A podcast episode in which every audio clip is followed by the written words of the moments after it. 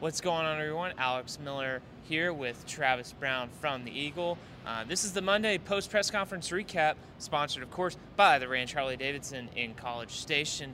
Travis heard from A&M head coach Jimbo Fisher and some players. We'll start with the biggest news of the day. Uh, something you reported on last night. Ainias Smith, he's going to be out for the remainder of the season uh, with the leg injury. Travis, can you just kind of take us through what that injury means for the Aggies and what Jimbo had to say about it? Yeah, well, of course, it was the second half of the Arkansas game, and Ainias Smith was blocking on an option play. He got his leg rolled up on it, and it looked pretty bad at the time. Uh, after he came out of the medical tent, he had a boot on that right leg, and he was on crutches. ESPN caught a camera shot of him and his dad hugging in kind of an emotional moment. I talked to his dad last night. As of last night, they weren't sure if it was season ending because they wanted to go and get a second opinion from another doctor to whether it required surgery or not. Uh, Jimbo Fisher confirmed today that it will be season ending uh, and uh, just said that it was a uh, lower body injury. It's a broken tibia in, in, in, his right foot, lower leg, and so yeah, it's a, it's a tough blow um, for A&M's most veteran wide receiver, but like his teammate said, he's going to be around and be a leader and and uh, and, and kind of be a coach on on the sidelines for uh, some of those young guys moving forward. The question will be: is he's a COVID guy? Um, he could come back for another year. Uh, I think even even the talk of a medical red shirt or side, whether that would be possible or not, he would have that fifth year if he wanted it we can have the debate at another time on if that would mer- behoove him because I don't know if he's put up enough film this season to, to bolster any kind of draft stock that he might have had, but we'll see. Uh, we'll see if he does come back and, and or if that was his last game as an Aggie.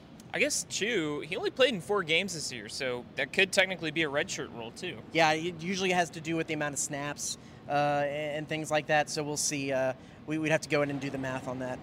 Well, looking at you know what what Jimbo had to talk about, you know, said a lot on you know A&M. You know, they want they beat Arkansas. He said he was happy with the win, obviously, uh, but really noted uh, at length how A&M can really improve in a number of areas all around. Yeah, I mean, he said that uh, while he was proud of the win, he wasn't necessarily happy of the way they played the game, and I think anybody who watched the game could kind of see that that was the case. It certainly wasn't a clean game. Uh, there were good parts. They overcame two uh, 10 and 15 yard penalties on the one field goal drive to, to get down there and actually kick a field goal, but there were low snaps. He talked about that at length from Bryce Foster. There was, uh, you know, inefficiencies in, in the, the run game at times. There was not necessarily the great greatest passing line from Max Johnson. There's there's things to improve upon uh, in, in, these matchups, but in this game. But that being said, they won. It's going to be a completely different kind of test for A&M this week as they face Mississippi State.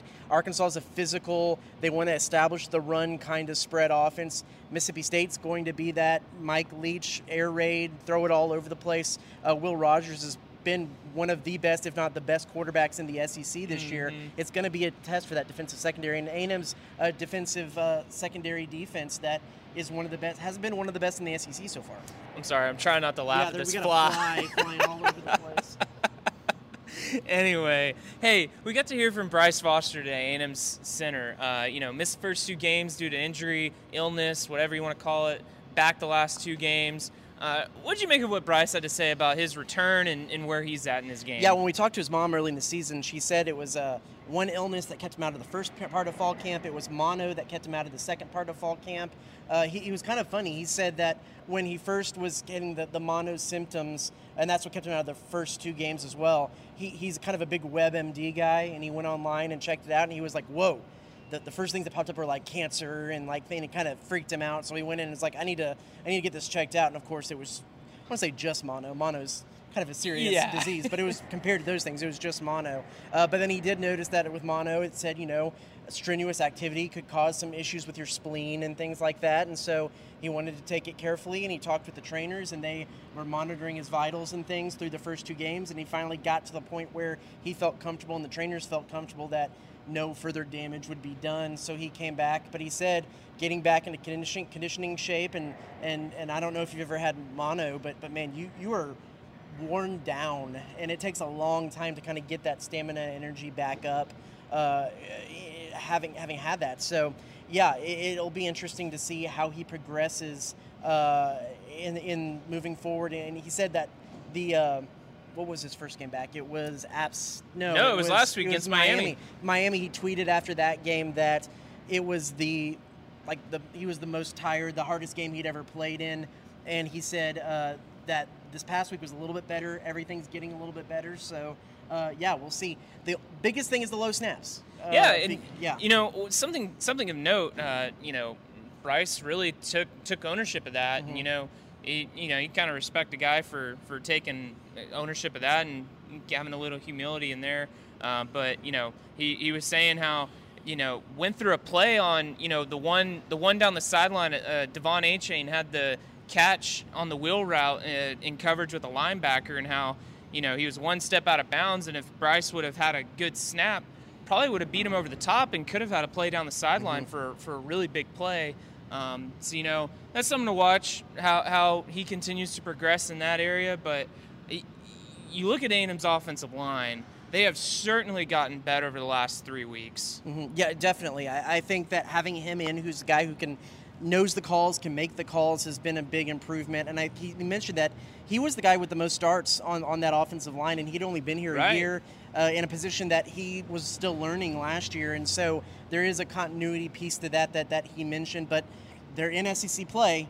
And they're, but you're, good. you have uh, Mississippi State this year, this week, and then the big test against Alabama next week. That they're going to have to gel quickly uh, and, and kind of find their stride quickly uh, with the kind of tests that are coming up here soon. Hey, of course, that Alabama game was announced today. It will be on CBS at seven, Seven, o'clock. yep. So primetime game for the Aggies and the Crimson Tide. Uh, we kind of expected that. I know you did your sidebar last week on the crazy fumble play between Tyreek Chappelle and uh, uh, uh, uh, Demani Richardson, uh, taking that thing 98 yards uh, back. We got, to, we got to talk to Tyreek Chappelle, got to talk to Jaylon Jones today, two more defenders there. Uh, interesting some of the comments they had on uh, what happened on that play. Yeah, you know, the the whole debate was did Tyreek give it to him or did Demani take it from him? Yeah. And you know, when you asked Tyreek, he said, "I gave it to him, but he took it from me." So it's kind of an in between.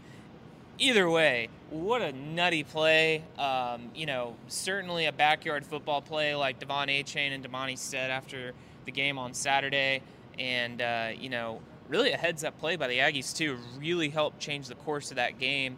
They don't they don't win the game without that stop for sure, especially because Arkansas knocking right on the door there. So. One more thing of note too that we ask about some of the other injuries, whether it's Andre White, Jake Johnson, some of those guys. Uh, he, he just said they were day to day. Kind of declined to talk about injuries this week.